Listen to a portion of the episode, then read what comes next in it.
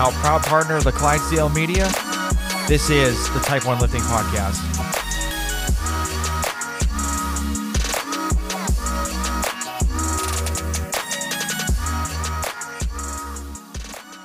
All right, guys, I want to tell you a little bit about Type 1 Lifting. So, Type 1 Lifting is a clothing brand that proceeds of the shirts, the hats, and everything else go to the Children's Diabetes Foundation.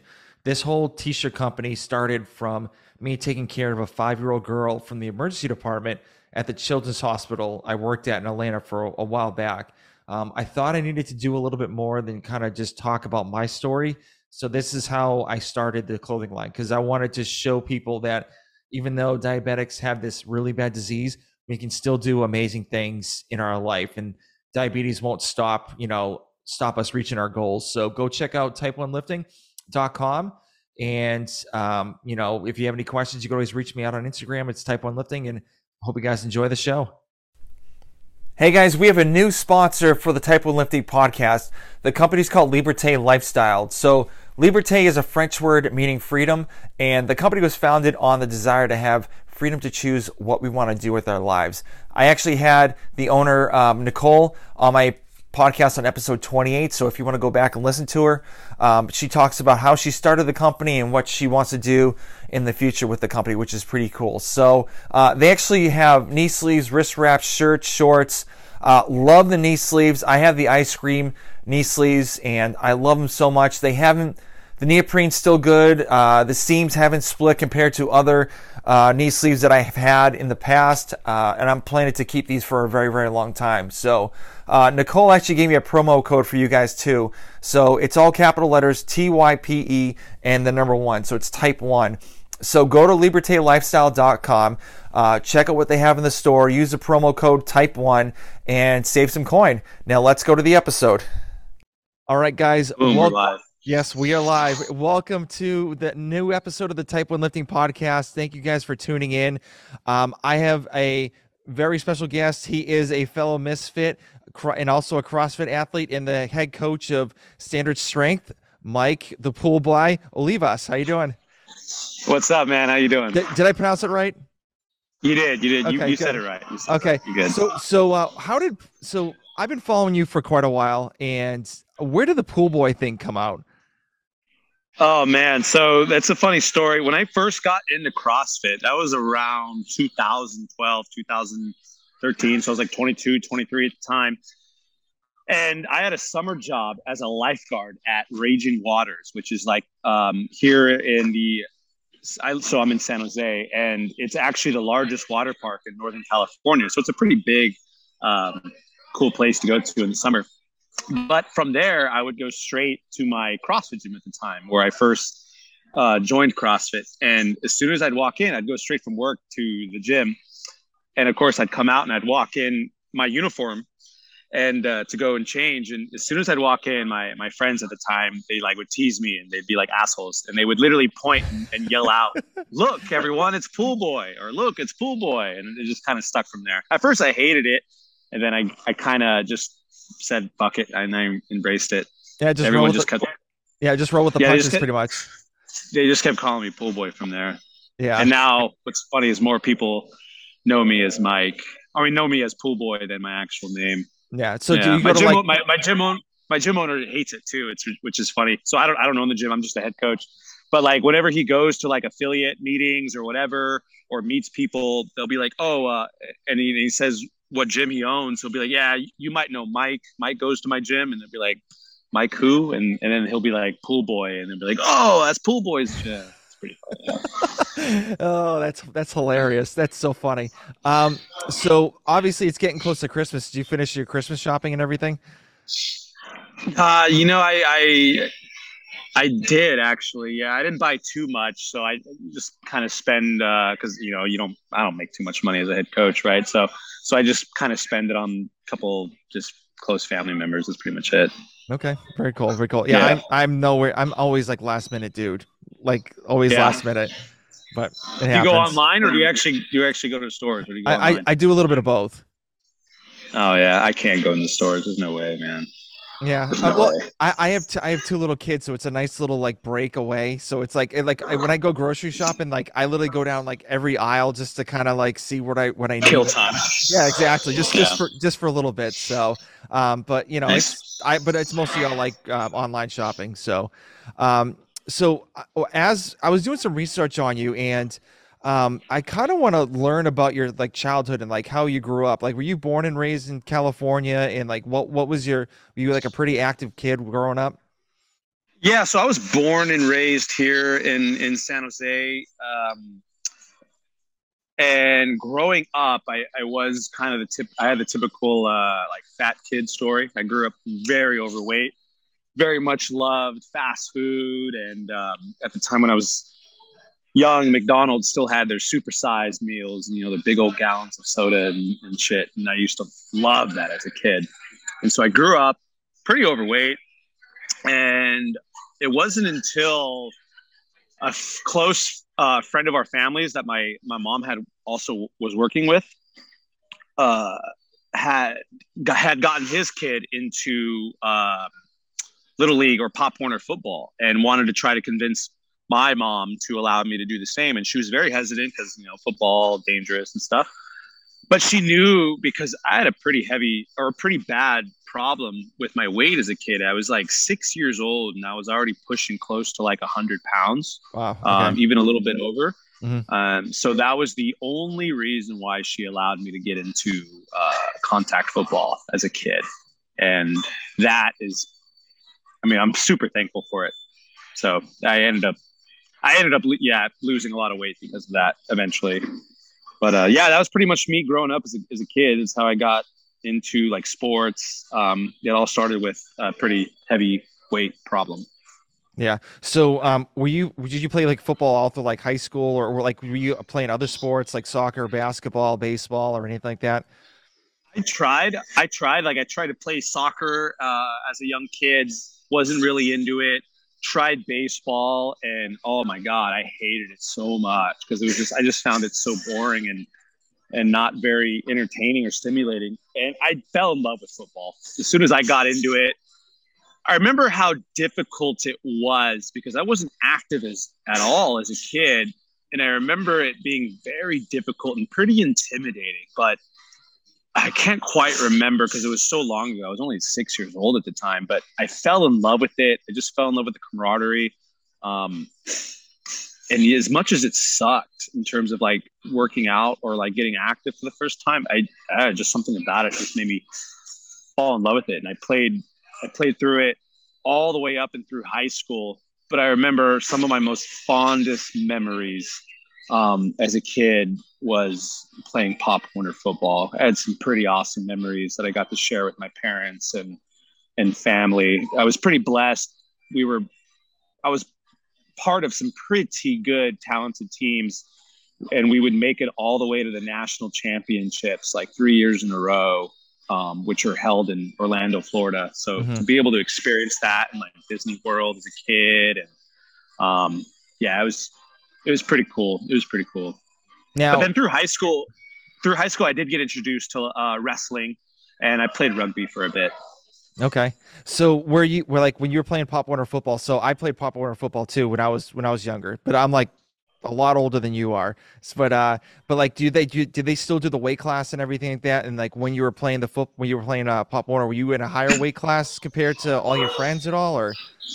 Oh yeah, I was definitely I was definitely the heavy kid. So um, there was a point where I had to move up. Yeah, I forget what like the divisions were. It was like Mighty Mites was the smallest one, and I was only able to to last in that for like my first year because of how heavy I was. I immediately had to move up as a young kid to um, I don't remember what the next division was after that. But yes, I, I had a constant weight problem, and I was always um, pushing the threshold of not making weight for the games. But I never I never not made it. I always ended up making it. And I remember I remember I'm very thankful for it now, but at the time I I was very uh I'm not hateful, but I, I disliked my father uh, uh, at growing up as a kid because I remember he would he would push me a lot, and um, I would go through the practice and I'd be so tired, right? I'd be just wanting to go home. I wanted to just eat dinner, blah, blah, blah. I probably still had homework that I had to do. Mm-hmm. But he would always make me stay and go to the track because we would always practice at a high school. So he would always make me stay in about another 30 to 45 minutes longer and just go to the track. And he'd make me run like miles, like a couple miles, or be like, we can't leave until you finish a, a mile or something like that. Mm-hmm. And I remember I'd always be so pissed because um, I was just so tired. But um, looking back at it, I think that taught me a lot about um, working hard and, and, and having work ethic in terms of just everything you do in life, whether it be inside the gym or just outside of the gym. So I was super thankful for that. But I remember as a kid, I was like, God, I fucking hate this so much. Yeah, that was kind of like me too. So I I was like teetering on like being overweight because like I was like a taller eh, taller kid in my my group, and so they would make me do like wear like garbage bags and like run like run circles around the track just to like lose a little Jesus. bit of yeah it, it was it was my, no my dad was never my dad was never that bad but yeah. Yeah but like that's, we, that's pretty gnarly. like right before the game we would actually like i would sweat all the sweat it all out and then kind of like make it make the weight barely. Oh yeah. So yeah it's yeah. I, I, yeah. I know i know how it is. Yeah that was rough. That was rough but but again some of the greatest memories i've ever had. I remember specifically one time the very first year we made it to the national championships, we first had to go to, to Reno and play a team out of, I think, Vallejo. And I remember it was like they had to cancel the game right after us because we it was literally about to hit a blizzard storm and it was freezing, like mm-hmm. freezing cold. And I remember I remember because we had they had that rule where like every every kid had to play a certain amount of plays. Mm-hmm. But I remember our coach our coach was getting pissed because we had to um, we had to fulfill that rule. But a lot of the kids were crying on the sideline because of how cold and miserable it was, and they didn't want to go in the game. And I remember uh, I remember my coach telling me afterwards how like how proud he was of me because of just like I just stuck it out as much as, as miserable I, as I was because I was a starter. I never I never left the field. I played both ways and everything. But I remember I remember that was the one time I wanted to like leave because I was just so miserable out there. I was so wet and cold. I remember specifically like I think it was on my left hand. My my pinky was numb for about two weeks. I'm surprised my parents didn't. I'm surprised my parents didn't take me to the doctor or something because that's not normal. No, but, no, not at uh, all but yeah, that I mean, yeah, those, were pretty some standout times growing up as a kid. But I feel like it taught me a lot, you know, a lot about mental toughness and just grinding it through. And so I'm super thankful for all those times in my life growing up playing Pop Warner. I learned a lot of hard lessons um, during those times. Yeah, same same here, same here. So what what positions did you play? Um, so during my early years, when I was a pretty heavy kid, I, I obviously played, I think, like offensive guard at the mm-hmm. time. But then there was a point where I hit a little bit of a growth spurt, and and I wasn't I wasn't the heavy, uh, I wasn't fat anymore, but I was still always the on the heavier side just because of my height. Um, at the time, so eventually I would move over to tight end, and um, I played defensive end on the uh, defensive side. Okay. Okay. Same same yeah. here. So that that's what I, I was defensive end, offensive line. Then I they put me in running back for like a little bit because I was like so fast. But yeah, nice, I, yeah, I, yeah, I, I hear you. So um, when did when did CrossFit come about for you? Um, so growing up, right, I, I did the sports thing all the way through high school. And then once I graduated, yeah, I did the typical just Globo gym thing, kind of bodybuilding at uh, Gold's Gym at the time. Now, now here they're all American barbell clubs, but at the time they were still Gold's, and I always had that um, that spot inside, you know, my heart that was just wasn't wasn't filled anymore. I missed I missed being a part of a team. I missed being part of like you know camaraderie of sports. And it wasn't until one of my high school buddies his dad introduced me into CrossFit. He was going to a gym down in Morgan Hill at the time. I had no idea what CrossFit was, but it sounded intense. And he was like, "Yeah, it's like this military kind of style uh, workout. Come, come check it out." And I don't know what made me go check it out, but I did, and I fell in love with it right away.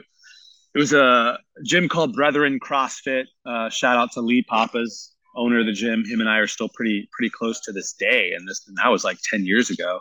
Um, but that's how I first got introduced to CrossFit, and he was he blessed me uh, the the father who introduced me to it and and blessed me with my first two memberships i think he he paid for out of pocket. Um, at the time i didn't have a job. I was just out of high school so i wasn't really working. And i couldn't afford it. But once those two months were up i i couldn't keep going to the gym anymore. So i had another brief period where i wasn't really doing crossfit and then I ended up getting a job at a retail store. And funny enough, one of my coworkers in the store, her mom was a trainer at a at a gym in Campbell here in, in, in California called CrossFit San Jose.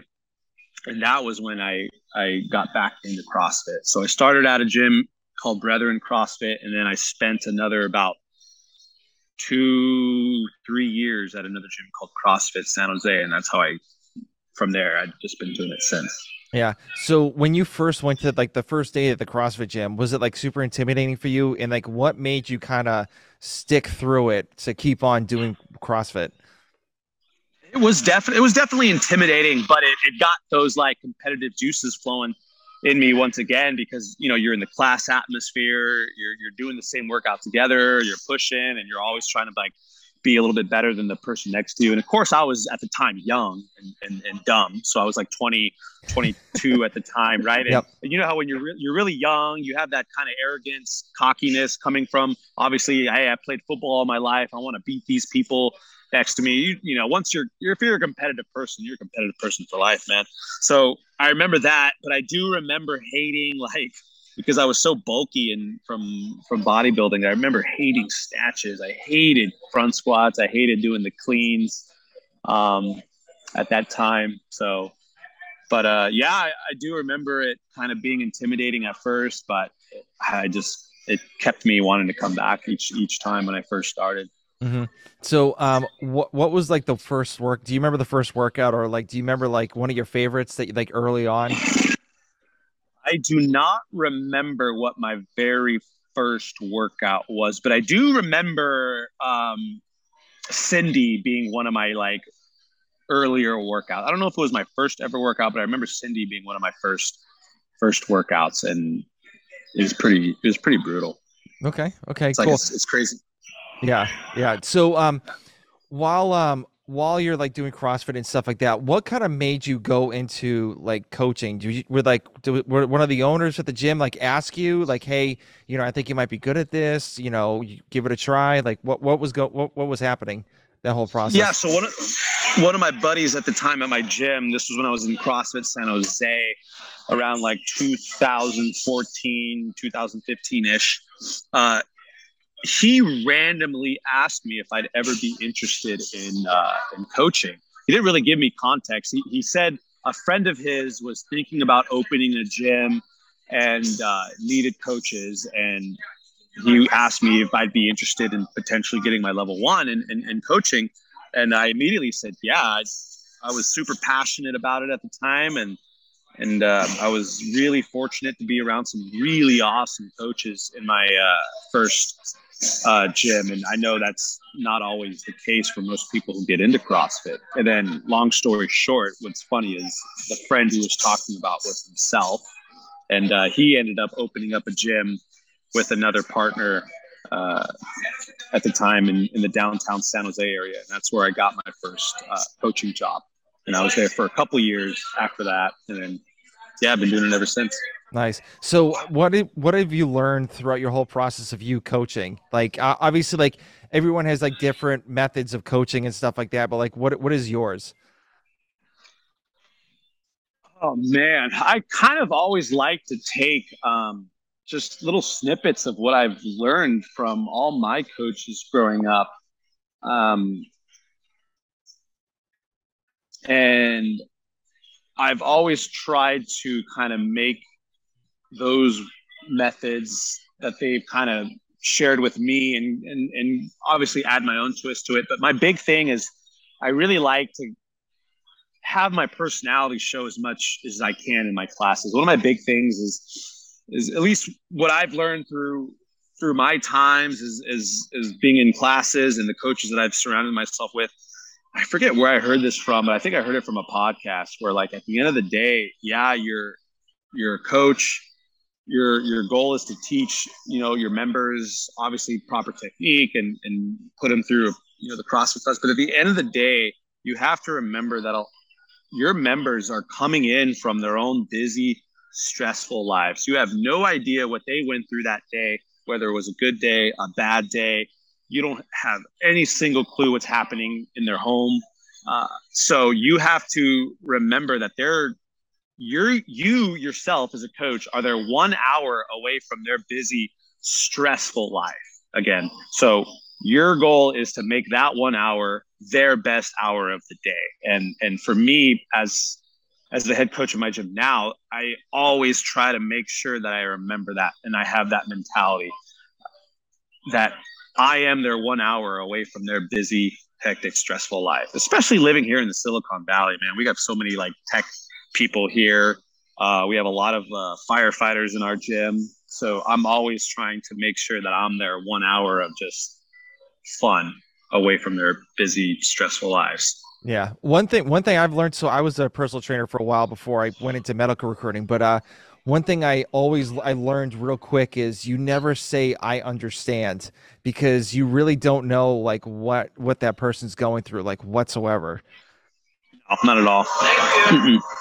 it's very true. And I and I learned and I learned that pretty hard um th- this year not too long ago. Um I had a, a member, you know, I'm not, I won't say the, the person's name, but I could, I could tell something was off.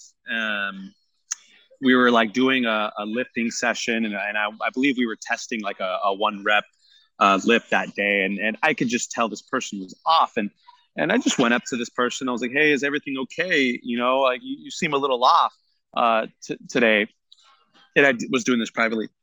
And uh, this person proceeds to tell me that they just had learned that their you know mom passed away um, hours before the class had happened actually mm-hmm. even minutes before the class happened i think. And and i almost like even just thinking about it now, I get a little a little emotional because it's just like you just don't know, you know, what a certain person's going through in, in that day, and and that really hit me hit me hard that time. So it it always kind of just makes me, re, you know, remember to not take things for granted, and just always make sure that you are just giving each and every person in your class that one hour of just you know stress free fun and yeah. So you just again, you never know what a certain person is experiencing that day, that week, that month.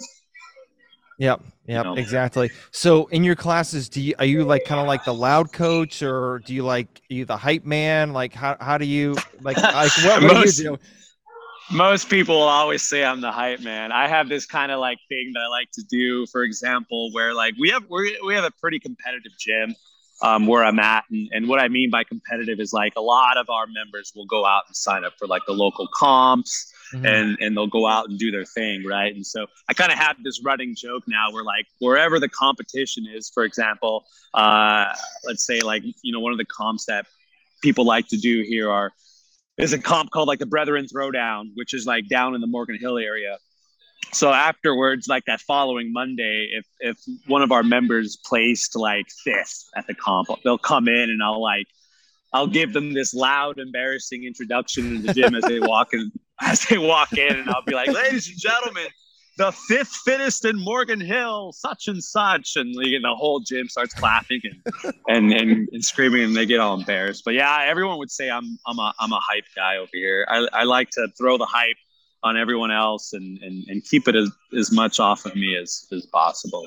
I hear you. Cool, cool. So, um, how did you become the head coach of uh, Standard Strength um, at that gym? Oh man, so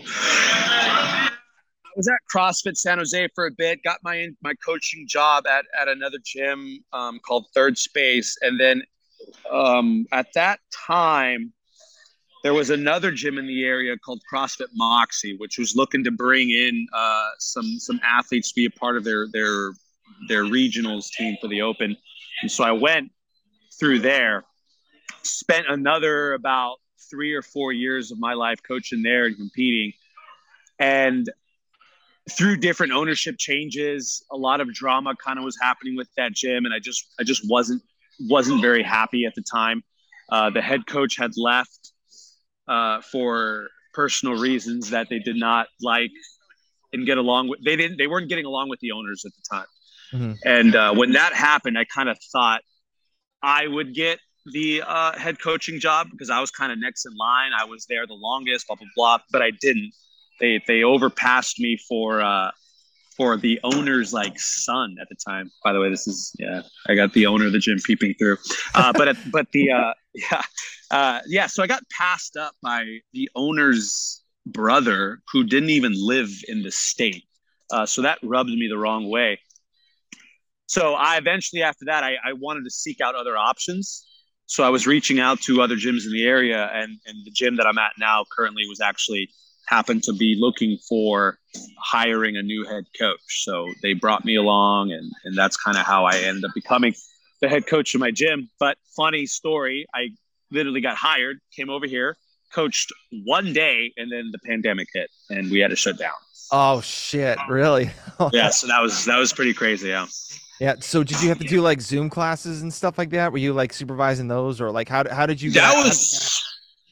Yeah, that was a very difficult time, man. Like we uh we tried to do some of the Zoom stuff at the time, but it it just wasn't really quite quite clicking. Like our members kept saying how much they just miss communal. They wanted to be part of the community again. So we we, we definitely uh, provided like at home workouts, and at the time, uh, one of the owners who's no longer here was really good at putting media out there. So we would film like these really cool uh, workout like in, intro uh, not uh, instructional videos mm-hmm. to basically post and give out to the members so we did that for a while the best we could and then eventually we we just said like F it, we're gonna reopen. So we reopened. Uh, we were one of the first gyms that reopened against against the county law, and yeah, so kind of we just went from there. Yeah. So how did you hide from like the county from like you like having people at your gym because obviously like every state had different you know regulations and stuff like that like I, am in georgia and like literally that was like three three months at like three or four months after the pandemic hit they're like okay open the gyms back up again but like how how did you manage that?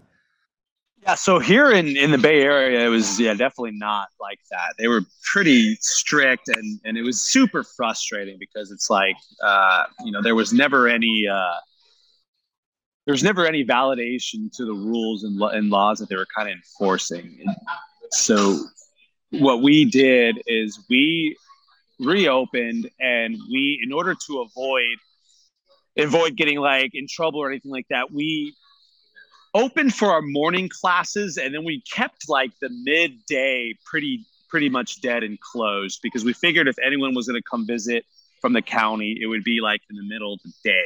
Yeah. So we would have our 5 and our 6 a.m. classes, and then we wouldn't reopen up again until like 5 o'clock, like in the evening times. And what's funny is we got away with it for a while and it wasn't until ran because the coaches we were allowed to come in during the middle of the day and work out still and when that happened we would um we would lock the gym the gym up right and we would just kind of do our thing but it wasn't until i think one of our coaches was was leaving the gym when like literally at that same time uh, someone from the county was like walking up and eyeing our, our gym to see what was going on. And then from there, yeah, we got busted and we got uh, slapped with a fine or whatever, something like with a pretty hefty fine.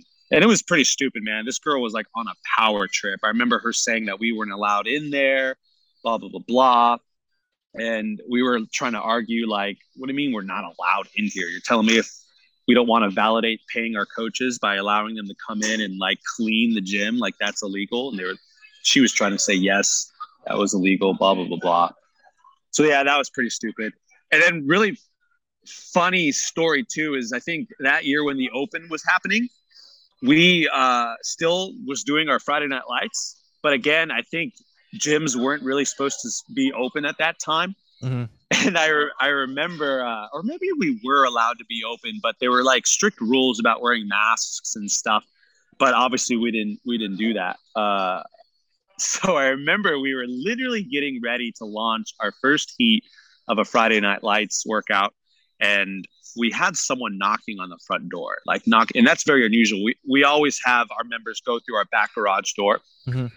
So I remember the owner thinking like, "Oh, that's someone new. They'll figure it out. They'll come through the garage door." And I'm like, ah, "I don't know, man. Something seems wrong because this person's pretty adamant about knocking on our door." And at that time, we had put up uh, black paper on our windows so no one can see inside. so they couldn't see. yeah. So they couldn't see what was happening through the front mm-hmm. door. So eventually the knock stopped, but I had a weird feeling.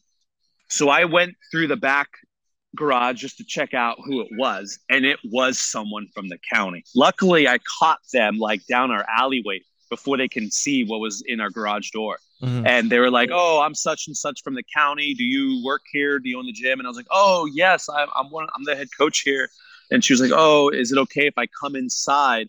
And I and I was like, "Oh, um, yeah, just give me a second. Go ahead and go back through the front door." And I run back in the garage. I shut the music off. I tell everyone put on because we had like a couple boxes of masks. So like within like five seconds, man, people are throwing masks on, and uh, uh, luckily the owner stalled a little bit more. Walked out to talk to her, and after about like five ten minutes, she came inside to peep to peep in what was going on. But at that point, everyone was wearing masks, and it seemed like we were following the rules. But yeah, that was another bullet we dodged, man, big time. That was funny.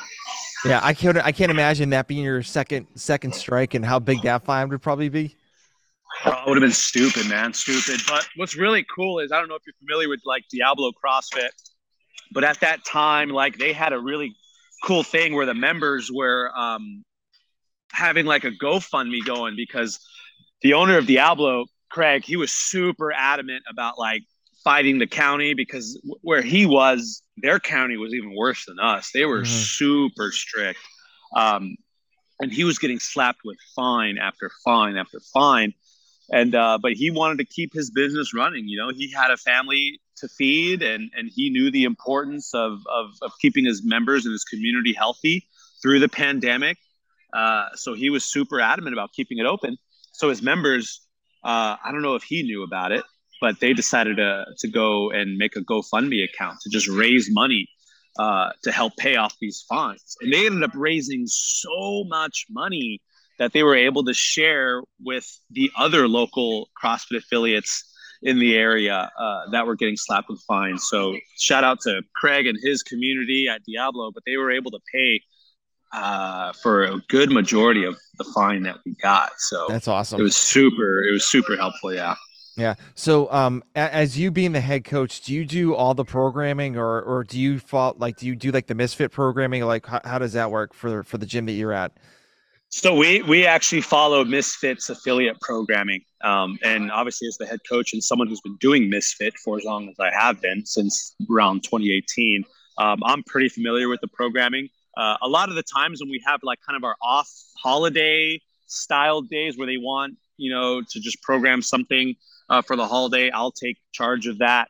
Um, I run our gymnastics class that we have here. I um, so those are kind of like the things that I do as a head coach. Mm-hmm. And then obviously I'm I'm kind of monitoring all the other coaches um, that coach at our at our gym. But for the most part, in terms of programming for our, our members, we follow the uh, the the Team Misfit affiliate programming. Very cool, very cool. So I I I know you've been a Misfit for a long time. I I've been following Misfit. I think roughly around the same time you have. Uh, obviously, I'm not as talented as you are, but like, what what made you actually go to Misfit? Was it was it like the purple logo and stuff like that compared to like all all the other ones? Nah. So funny story is, and and, and I I listened to your podcast with my uh, my homie Kelly. Um, we were on a team together uh, over at uh, Moxie. And at the time, at the time, Moxie was bought by Diablo. So we were mm-hmm. actually part of Diablo CrossFit. We were known as their San Jose location. So they called this Diablo uh, CrossFit Moxie. And uh, going going into that, I think it was the 2018 season. We uh, Kelly came in over from a gym called LifeWorks CrossFit, uh, and another uh, homie of ours, Troy Stinson, came over to be a part of our team at at um, Diablo Moxie. So that's how basically I became close with Kelly.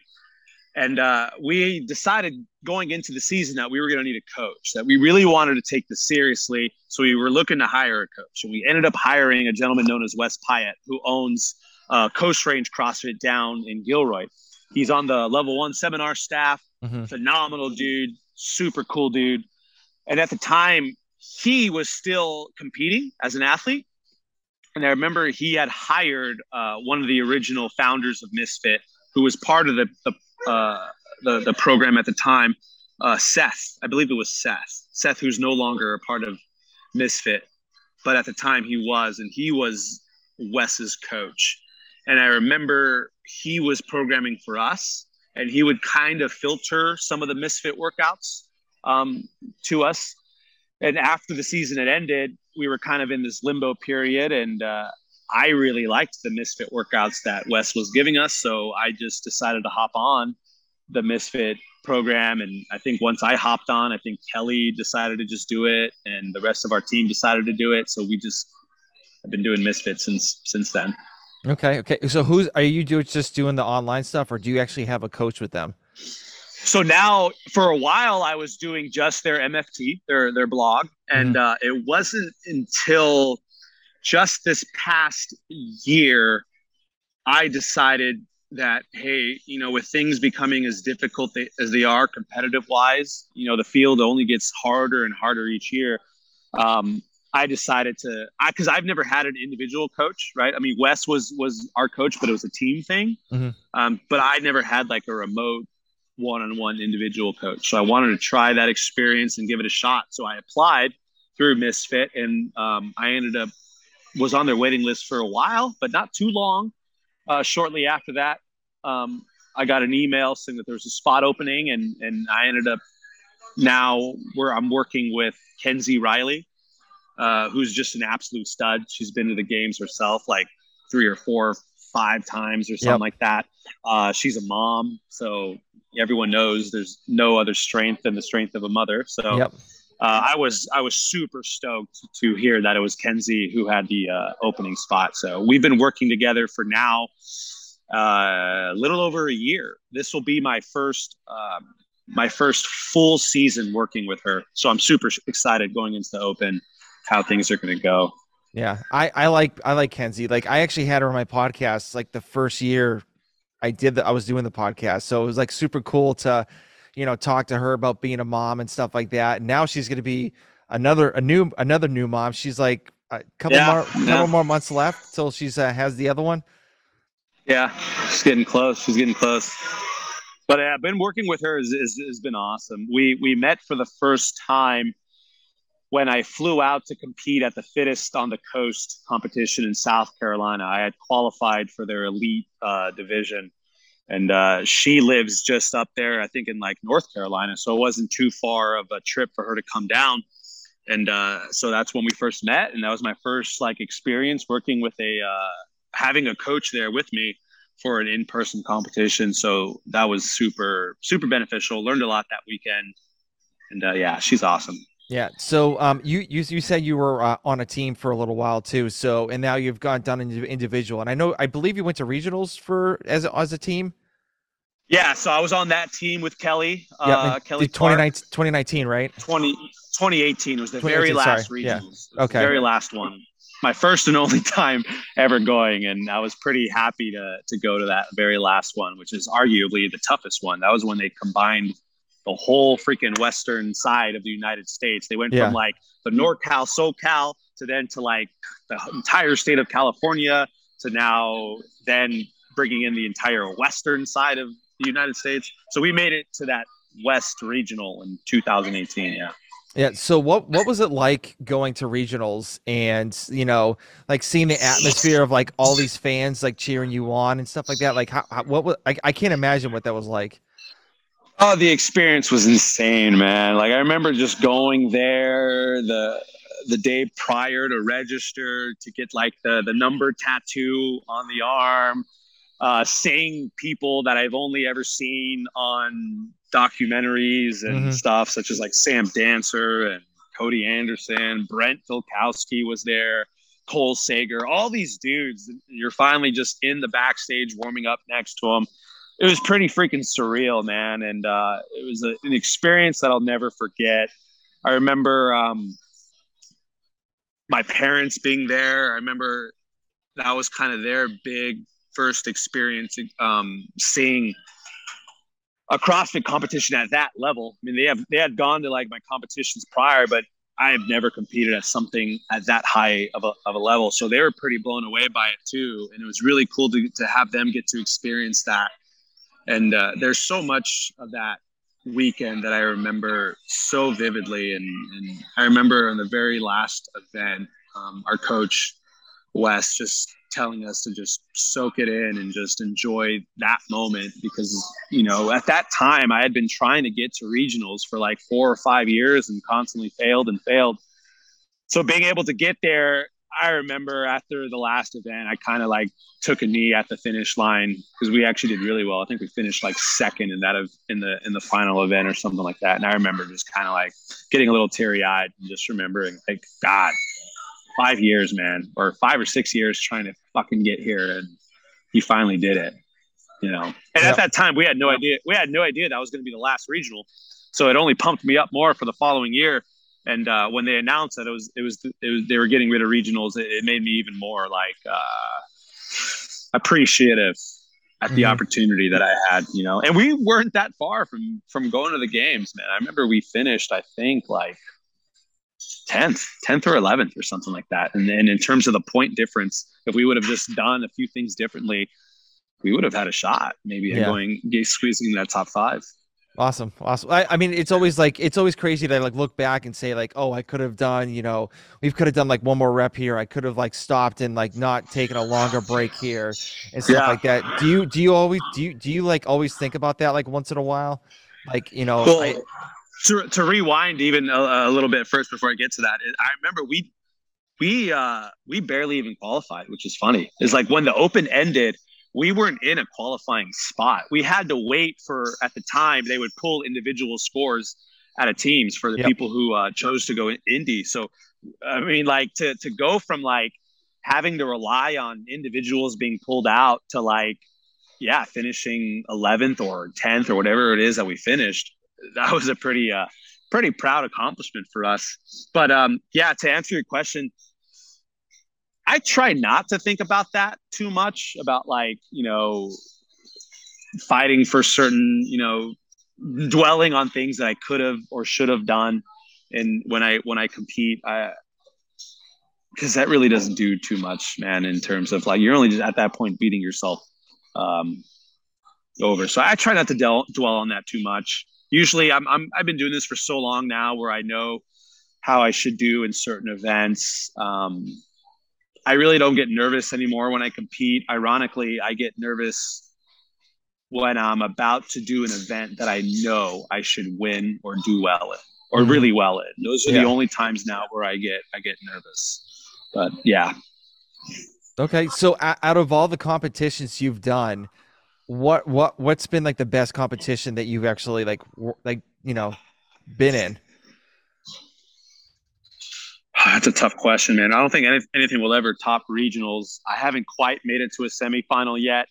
Um, we have a competition here in this area called the NorCal Classic, which is kind of slowly becoming like one of the biggest competitions in this area. Uh, for example, I mean, they give out a $10,000 cash prize to the elite winners and you have to you have to qualify for it. And it's kind of been the thing that our gym looks forward to every year now. Mm-hmm. and uh, and it's only going to get more competitive this year because now they're they moved it out of the uh, game season. It used to be always in June, so sometimes you would see semifinal athletes come, sometimes you wouldn't because you know they're pre- preparing for the games or preparing for the semis. But now it's only going to get more competitive because they moved it out of the season and they even moved up the, the cash prize up to $25000 instead of $10000 Dang. so i would say that competition is a is, has been a pretty well run pretty awesome uh, competition to be a part of but i also competed at the granite games um, on a team and that was a pretty amazing experience uh, man, Wodapalooza. I got an opportunity to compete with on a three-person team last year in the RX division for Wodapalooza. As, as awesome as that was, I feel like I didn't quite get to experience the full uh, experience of, of Wodapalooza because of the fact that on the last day uh, there was a, a, lightning storm, so mm-hmm. a lot of events had uh, had to be canceled. And I never got to swim. I never got to swim at Wodapalooza because they thought someone died. In, oh, I remember in, that. yeah, I remember that. Event. Yeah, yeah. It was nuts. Yeah, I, I remember we st- we started the event. It opened up with like a certain amount of meters as a team on on the Echo rower, mm-hmm. and then you had to run down to the bank and and and, and jump into the, the water, and then swim to the next stage and and uh, run on their uh, assault runners. But we finished our row, and I remember running down and seeing just a bunch of people just standing, and I'm like, "What the hell is going on here?"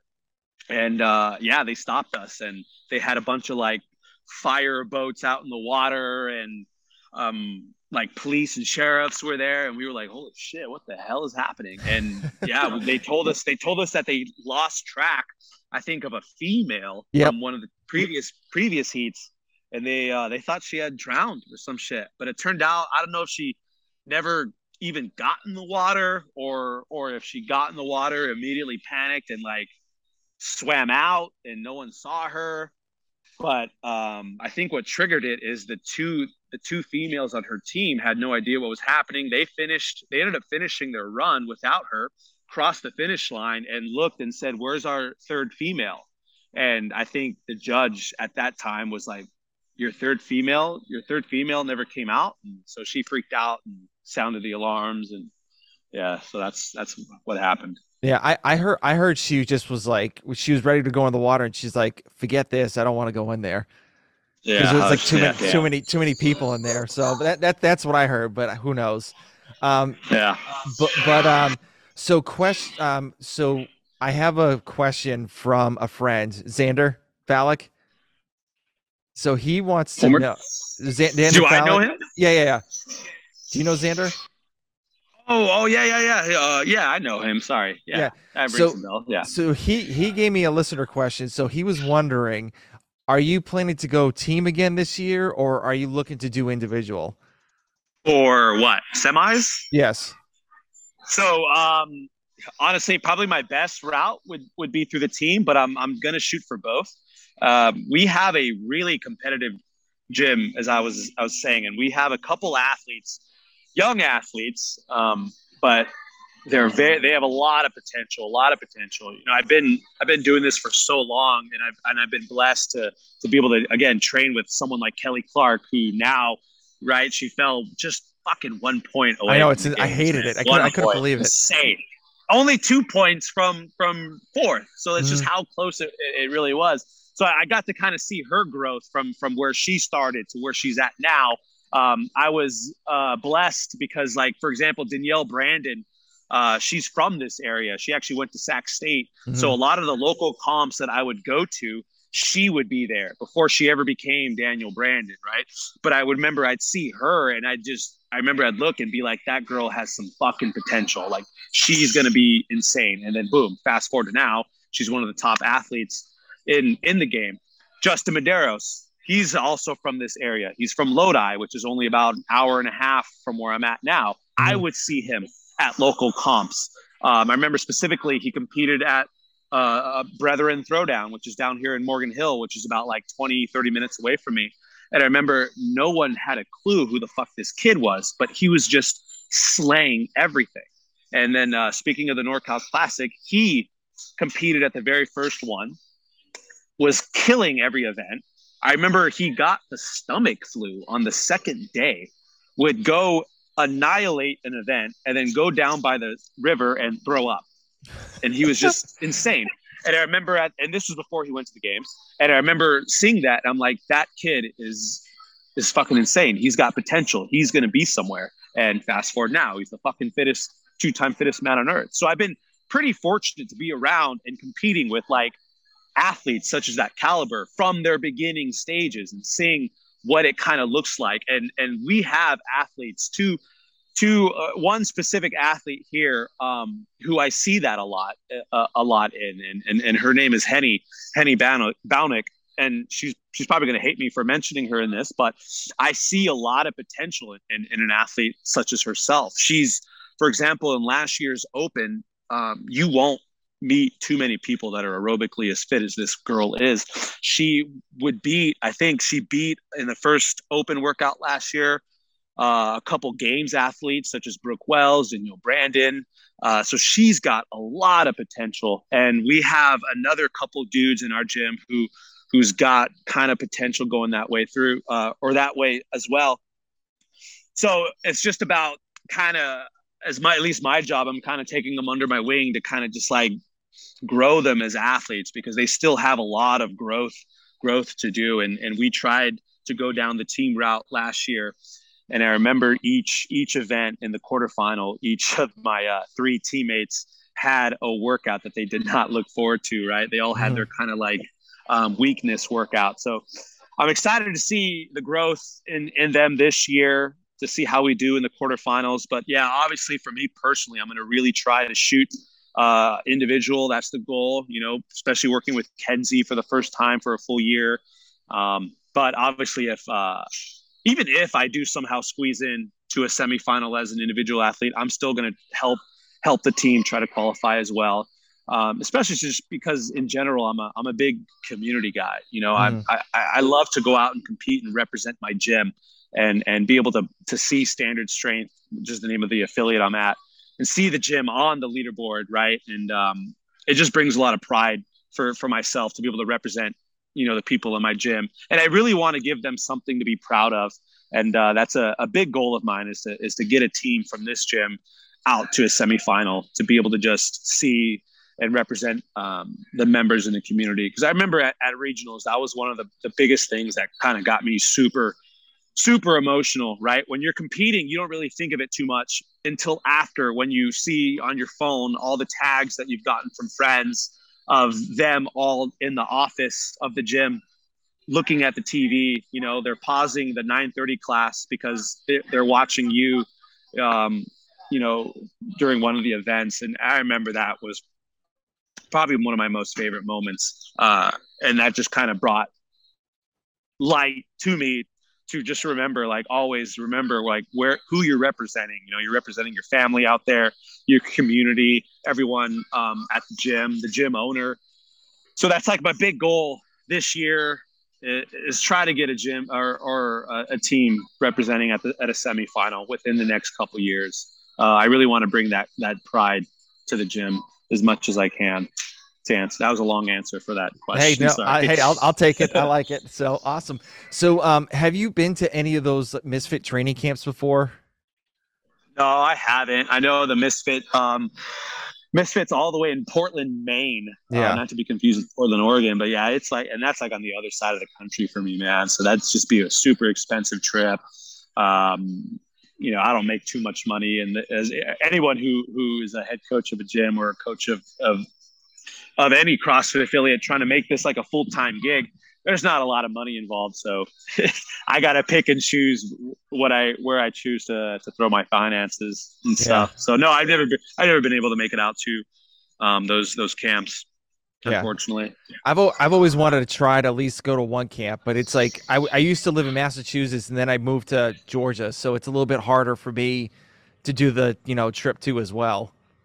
Yeah, but uh, one day, hopefully, I mean, I, would love it. I'd love to make it out there. I've met, you know, I, I got to meet like uh, uh, a Sherb and, and and Hunter at last year's Wodapalooza, and they're they're really cool dudes. So I mean, mm-hmm. I'd I'd love to pick their brain more um, at a camp if I'm ever fortunate enough to.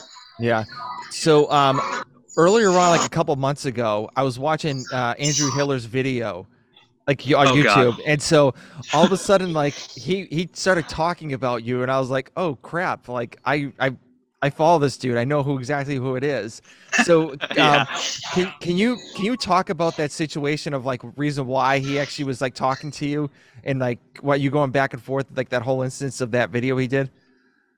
So the reason how that started was um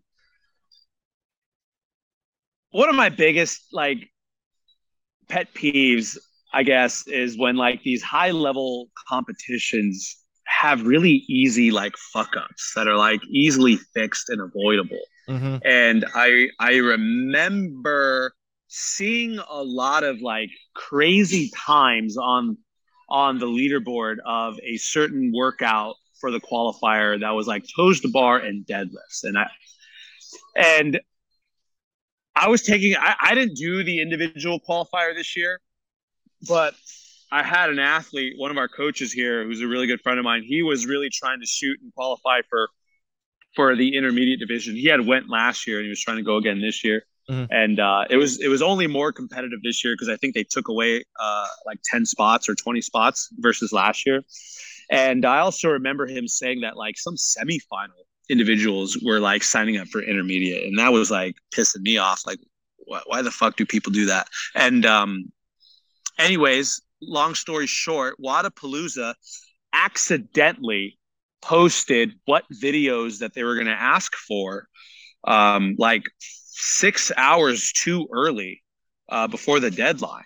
So anyone who had saw seen that would have known that, like, oh, they're going to ask for, oh, they're not asking for workout six, uh, the workout that had all these like insane, unbelievable scores on. So it just kind of incentivized people to cheat more, right? Mm-hmm. And yeah. and that's kind of how uh, I ended up sending that to uh, Andrew Hiller, and uh, that's how the dice started, dominoes started to roll um, for that whole situation. So I kind of yeah. pretty much opened that door for for him to just ream on Wodapalooza. Yeah, so that's kind of how that happened. Yeah. So when you when you saw like him talking about you on on that YouTube video, were you like, "Oh crap, this is like so cool! Like my name's like getting out there." Well, he kind of already said uh, that he was going to make a video of it. Um, so I kind of already expected it to happen. I just didn't know that how he was going to include me in it. Yeah, uh, and that that made me laugh pretty hard. And the amount of like, and I because I didn't tell anyone about it. Like I didn't tell anyone that, uh, hey, Andrew Hiller is making a video or anything like that. Mm-hmm. Um, so the amount of random text messages from my friends um, that were like, "What the?" Because they literally would just see Andrew Hiller's video, pop it on their TV to kill time, and then yep. boom, they hear my they hear my name, and uh, they were like, "What the fuck?" So it was pretty it was pretty funny the amount of like texts and messages I was getting. Yeah, did you get a little love on Instagram too with a bunch of followers? I did, I did. I got a little little follow boost. So shout out to, to Andrew for that. That was that was pretty cool. And it, yeah. it was I think that was like a couple weeks before I was traveling to Nevada for uh, something called the Mojave Desert Games. Mm-hmm. Um, and I had yeah, I had people uh, come up to me and ask me about the Andrew Hiller stuff. So it was pretty fresh at the time. So that was funny. Yeah. So you, you have a you have a pretty decent following on on Instagram. So is I is it because of that first video uh, first picture you pinned yourself with the speedo? Is that supposed to no, everybody? No, no, no, no. Um, honestly, I don't. I can't even really point to like how I got a pretty decent following on Instagram. I've been pretty blessed to be able to work with uh, certain companies that have mm. like believed in me as an athlete, um, such as like Bear KompleX, for example. I work with their supplement line, Complex Nutrition. Uh, I do a lot of uh, uh video shoots and photo shoots for like uh, RPM, which is a pretty big company in the CrossFit world. So I guess just through various things of working with certain companies and then companies posting me, people kind of like recognize my name uh, obviously through Misfit and, and such. Um, and of course, I think there'd be like a few, there'd be like a few random videos that I would post on my Instagram that would like kind of go viral a little bit, where I would get, you know, kind of boost in following. But yeah, I don't know. It's just been a trickling effect over the last like, you know, 10 years I've been doing this. So I can't really point it to one certain thing. I don't even know why people follow me, honestly. I just, you know, it's kind of cool. It's kind of humbling uh, I don't really think about it too much. But then it's not until like I go out to these competitions um, where I have people I have no idea who the who the hell they are will come up to me and they'll either talk to me like they know me, and I feel bad because I'm like, dude, I don't know who the fuck that just was, who I had a full on conversation with. But they'll come up to me like they yeah. know me, like, oh, what's up, pool boy? How you doing? Blah blah blah, and they'll just ask me about like random shit, and then they'll eventually the conversation ends, and I'm like turning to my buddy, and I'm like, I have no fucking idea who that was, and uh, or or I'll have like other people come up to me and say, yeah, say that exact thing, like, hey man, I follow you on Instagram, blah blah blah blah. Um, so it's always kind of weird to me when people do that, but it, it's kind of humbling at the same time too. Like, hey, you know, it's kind of cool to think that there are people who actually kind of care about what I do and what I post and stuff. So that's kind of cool. Yeah, I, I think it's cool. I mean, I, I don't have the I don't have the following you do, but I, I think it's cool to have like at least some people following you and actually respond back to like your comments or DM you just about anything about your posts. Yeah, yeah. So it's always kind of cool to to be able to experience that still, and uh, yeah. So. All right, so uh, so we're getting close to the end because I know I know you're outside. You're probably freezing a little bit, so we'll dig out some rapid fire oh, questions. Shockingly, I'm I'm actually good. I'm, okay, I'm, I'm actually just trying to find something to plug my phone into yeah. So yeah, go ahead. I'm still listening. Okay, so um, out of all of like you know, obviously like you're in the gym a lot and a good amount of times. What are some things that you do like out of you know out of the gym that people don't know about that you like doing? Oh man, out of the gym. So when I was in like high school and stuff, I had a pretty big passion for like for like music. So I, I was into um, playing like guitar and, and and bass and stuff and and not so much anymore because of just of like how busy I am with like CrossFit and such. But um, mm-hmm. um, that was a big passion of mine, and it still kind of is a big passion of mine. Like I'm a big music lover. Uh, I love music. Uh, I one of my favorite things to do is like kind of explore and find new artists and such. Um, and I'm also a big fan of like movies. I'm a big movie buff, but um, man, honestly, God, it's crazy. This is gonna sound really lame and boring of me, but I don't really do too much outside of the CrossFit world, man. Especially since like, you know, I'm a full time head coach, and uh, I also do like nutrition for a lot of clients. I, I do remote coaching, and I, I do have some like one on one clients that I'll meet outside of the gym. So I'm constantly always on the go, man, and, and I don't really have too much uh, downtime for for myself. So nor- normally, any time that I have to just spend for myself, uh, it's it's eating and sleeping. Um, so it does take like a damper on my on my social life a little bit, but um, yeah, I make it work somehow still. So that's my boring answer for that question. Hey, as long as you have fun, that's all that matters, right? that's true. That's true. Yeah. Um, so next question. So um, obviously, it's like going into 2023 do you have any goals for for 2023 at all? It could be either personal or you know crossfit related related or business related. Oh yeah 2023 man. Yeah 2022 was a really rough year for me personally. So it's just like you know with 2023 i, I really just want to put all that all that stuff that has happened in my life and in, this past year behind me and just, just kind of grow from from there. And one of the big goals for me that i have um, obviously as a, as a head coach of my affiliate is i, I really want to see this gym grow um, whether in terms of just being membership wise and just the things that we do as a gym. Uh, personally obviously as a as a crossfit athlete you know big goal of mine is to make that that semifinal, whether it be an individual or a team. Um, but overall, man, I just want as a goal personally for me. I haven't really given it too much of a thought yet. Sometimes I forget that the new year is just right around the corner. I know it's crazy. Um, it, it is crazy, man. So, but but honestly, as, as, as personal as it could be, I I'm really looking to just find growth for me this year in terms of, of, of going into the new year, just putting putting 2022 behind and just learning to just take that next step as a person to be to be better overall and and just to be as, as a stronger athlete inside and outside of the gym you know? Okay. All right. Cool. So next question what is your favorite book? Oh man. I was worried you were going to ask me that because i was listening to your uh podcast with Kelly, and you asked her that same question. Honestly, I'm not a big book guy, man. I haven't really read a, a book in a while. The last book that I read was a book called Why We Sleep by Matthew Walker, which is Mhm. one of my like one of my passions is just learning about random um, sciency things and and any way that I can maximize my ability as an athlete to recover and, and grow. Uh, so sleep has always been like one of my my passions to learn about. Funny enough, that was the last book I read.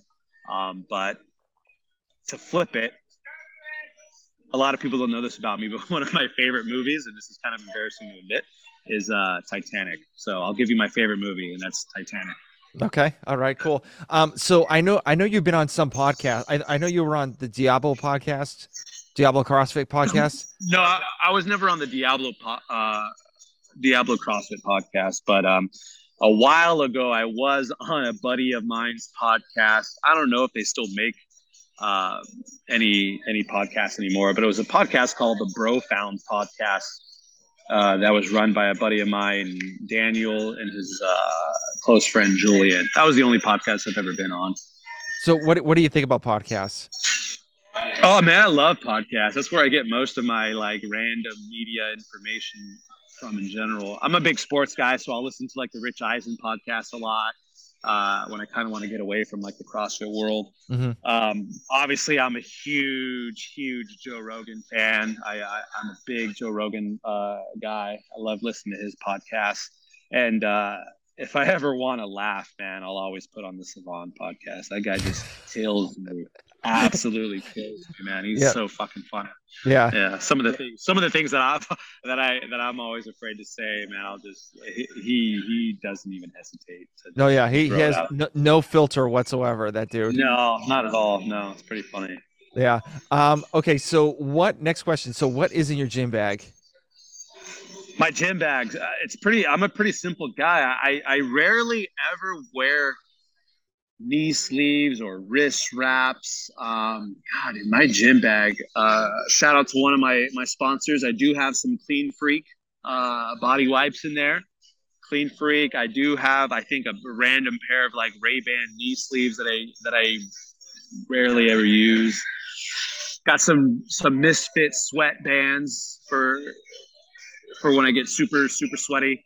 Um, oh, I, I also Airwave. Uh, I'm I love the Airwave product product. So I, I have two of those in my in my gym bag. Um, but yeah, other oh, and then obviously the gymnastic grips and stuff. But that's pretty much it. My gym bag's pretty empty. I don't even have lifting shoes in there. I, I rarely ever wear lifting shoes. So Okay. yeah, it's a pretty All empty right. gym bag. Just just basic. You know, just being a Yeah, just basic person. So. yeah, Um. I'm, I'm pretty basic.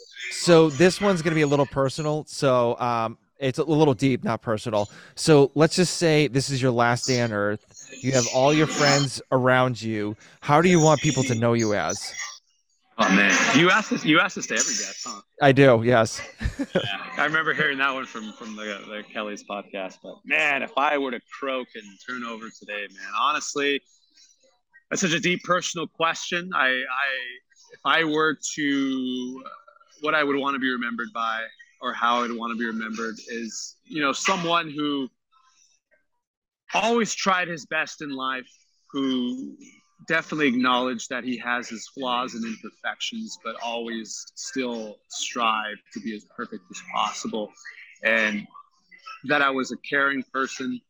Um, I always, I always enjoy putting my friends first ahead of ahead of anything that I ever do. Um,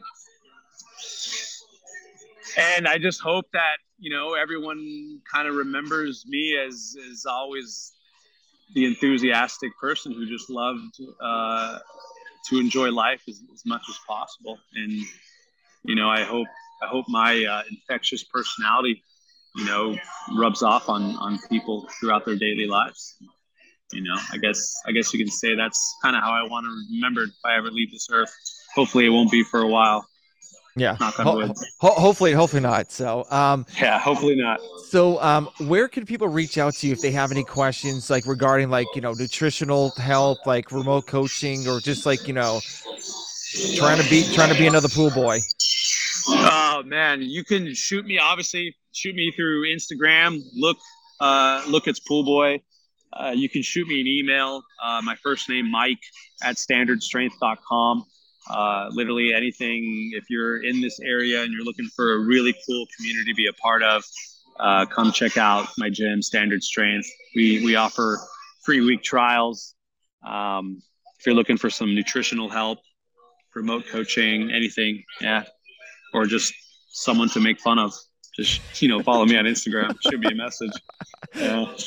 All right. Well, well, listen. Thank you very much for doing this. I really do appreciate you taking the time, especially you being outside and like literally, you just got finished with coaching and just got on the podcast, which I really do appreciate that. And thank you very much for doing this. Yeah. Yeah, no problem, man. I I, I enjoyed be, I enjoyed doing this. Uh, I I love any opportunity opportunity to be able to just discuss, you know, my passions in life and to be able to talk about like you know all the people in my life who have helped get me here. Uh, that's that's something I, I never take advantage of, man. I, I I've been blessed to be a part of some amazing gyms, being surrounded by some amazing people, amazing athletes. Um, so anytime I get to just have an opportunity to talk about that and express my outlet and passion and where I've come from, um, I'm always down. I'm always down. Awesome. So thank you for having me, man. Yeah.